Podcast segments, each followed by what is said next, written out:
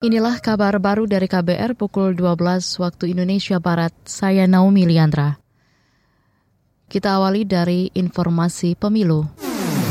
Kabar pemilu. Kabar pemilu. Sekretaris Tim Pemenangan Nasional TPN Ganjar Mahfud, Hasto Kristianto, meminta aparat Polri tetap netral pada pemilu 2024. Pernyataan itu disampaikan Hasto merespons pernyataan Kapolri Listio Sigit Prabowo soal mencari pemimpin yang akan melanjutkan kepemimpinan Presiden Joko Widodo. Menurutnya Kapolri seharusnya tidak membuat pernyataan yang bisa dianggap dukungan kepada salah satu pasangan calon dalam Pilpres 2024. Pemimpin itu harus satunya kata dan perbuatan. Karena itulah menghadapi menanggapi pernyataan dari Bapak Kapolri, Pak Sigit yang banyak dipersepsikan oleh publik sepertinya memberikan dukungan kepada calon tertentu dengan mengatakan tentang kesinambungan kepemimpinan. Ya, bagi kami itu merupakan suatu kritik dari publik. Secara pribadi, Hasto memahami substansi atau inti yang disampaikan Kapolri. Namun kata dia, yang lebih penting adalah bagaimana polisi bisa menciptakan ketertiban keamanan tanpa intimidasi di masyarakat. Sebelumnya Kapolri Listio Sigit menyampaikan pemilu 2024 merupakan tahapan penting bagi masyarakat karena akan memilih pemimpin yang akan melanjutkan kepemimpinan Presiden Jokowi. Pernyataan Listio ini kemudian menuai pro kontra.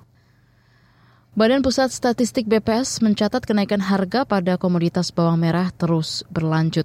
Direktur Statistik Harga BPS, Windiarso Putranto, menyebut pada minggu kedua Januari komoditas bawang merah naik belasan persen. Secara nasional, kami mencatat bahwa perkembangan harga sampai dengan tanggal 12 Januari atau minggu kedua Januari itu naik sebesar 16,04 persen dibandingkan rata-rata harga di bulan Desember. Secara nasional, rata-ratanya di kisaran 38.000 Rp635 per kilogram.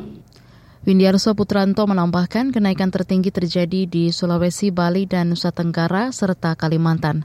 Harga komoditas bawang merah juga cukup meningkat di beberapa kabupaten kota. Di minggu kedua ini, jumlah kabupaten kota yang mengalami kenaikan pada komoditas bawang merah mencapai 360 kabupaten kota, semula 340 kabupaten kota.